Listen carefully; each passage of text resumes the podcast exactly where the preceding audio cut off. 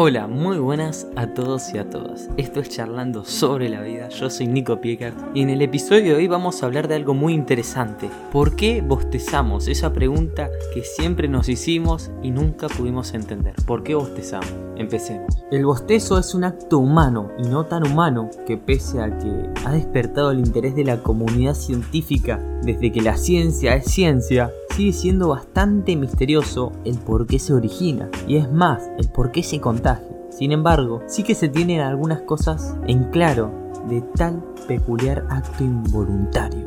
Lo primero es que lo manifestamos de una forma muy temprana, incluso antes de estar plenamente formados en el vientre materno.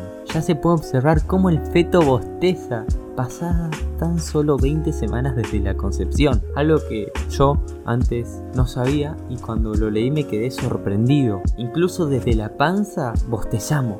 Además, los seres humanos no somos los únicos que bostezamos. Se ha visto que animales muy cercanos a nosotros también bostezan, como es el caso de los chimpancés y de los perros, respectivamente. Curiosamente, también se ha observado en peces, pájaros, lobos y elefantes, animales que en mayor o, menor medida tienen patrones conductuales sociales muy claros. Si bien la cultura general ya nos venía a indicar que bostezamos más cuando estamos a punto de irnos a dormir recién levantados, la investigación científica se ha encargado de confirmar esta suposición. Además, también bostezamos cuando sentimos hambre y claro está, cuando estamos muy aburridos pero lo que más sorprende de los bostezos es su alto grado de contagio. Pese a que no existen físicamente hablando, son solo acciones. A casi todo el mundo le ha pasado que está con alguien a su alrededor y esta persona bosteza y sin poder evitarlo, nosotros también empezamos a bostezar con él. Esto no es para nada extraño, dado a que se apunta que el 60% de la población es sensible no únicamente al acto de ver a otros bostezar, sino que también es sensible a, oír a otros hacerlo e incluso leer la palabra bostezo. Ay, hablando de bostezo, me dieron ganas de bostezar. Bueno, ahora vamos a hablar de las tres teorías acerca de los bostezos. La primera es la teoría de la oxigenación. Ya antes de nuestra era, el médico griego Hipócrates de Cos sostuvo la idea de que bostezamos como mecanismo para eliminar el aire nocivo que acumulamos en nuestro interior, y al parecer no estaba tan errado. La teoría de oxigenación sobre el bostezo defiende la idea de que cuando nuestros niveles de oxígeno en sangre disminuyen, se produce la somnolencia, para contrarrestarla, el cerebro hace que se bostece para así introducir mucho aire al organismo y para subir rápidamente los niveles de gas de la vida. Sin embargo, pese a que esta teoría tiene bastante lógica, tiene algunos detractores, básicamente por la existencia de otro mecanismo que parece ser mucho más eficaz en este propósito. Respirar rápido, como sucede cuando hacemos deporte. Si se reducen los niveles de oxígeno en sangre, lo lógico sería pensar que, antes de bostezar, el organismo mandaría acelerar la respiración, proceso que implica una mayor aporte de oxígeno a nuestro torrente sanguíneo y que es relativamente fácil de controlar. O sea, esta teoría no está tan mal, pero lo que la contrarresta es que si necesitamos aire, respiramos rápido, no bostezamos, porque tenemos un mecanismo más eficaz para hacer eso. La segunda es la teoría de la activación. Como ya dijimos al principio, es un conocimiento de cultura general. Es el hecho de que se sabe que los bostezos son más frecuentes antes y después del sueño, o sea, que ocurren cuando nos sentimos adormilados.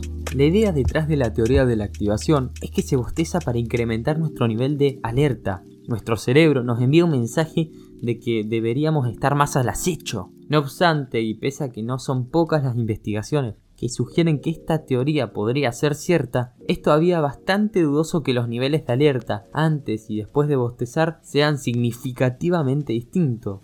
No es que bostecemos y estemos tan en alerta como si hubiéramos tomado una taza de café, por ejemplo. La tercera es la teoría de la termorregulación. Pese a que las otras dos teorías tienen un sustento científico, esta es la teoría que más fuerza ha ganado. ¿Y qué defiende? Defiende que bostezando se regula la temperatura del cerebro a modo de refrigerar. Esto tiene su sentido, dado que se ha observado que la temperatura corporal es justamente la más alta del día y que al bostezar conseguiríamos reducirla y hacer que nuestro cerebro funcione mejor. También se ha observado que si la temperatura ambiente es templada, la gente bosteza más, mientras que en temperaturas bajas hace el efecto contrario. De hecho, se ha visto que poner paños húmedos en agua muy fría sobre la frente hace que los bostezos desaparezcan prácticamente. Ya que vimos las teorías, ahora vamos a hablar de las causas de este efecto. Y la primera es la comunicación y sincronización. Una de las hipótesis sobre el bostezo es la que sea de un mecanismo de comunicación y sincronización entre individuos de una misma especie. Esto serviría como forma para organizar el comportamiento colectivo coordinando los patrones conductuales de los miembros del grupo. Esta, esta causa tiene su lógica, tiene su lógica, perdón, dado que bostezar no es lo único que se contagia. En el caso humano y también en perros, si se ve a alguien comer, entran ganas de hacerlo. Y si se ve a alguien moverse, se es más propenso a no estarse quieto. El bostezo serviría para poner al grupo en sincronía, o bien manteniendo el grado de activación, o bien asegurándose de que todos termorregulen su cerebro correctamente. Y la segunda causa es la empatía. Por sorprendente que pueda parecer, podría ser que el grado de empatía estuviera detrás de lo contagioso que es el bostezo.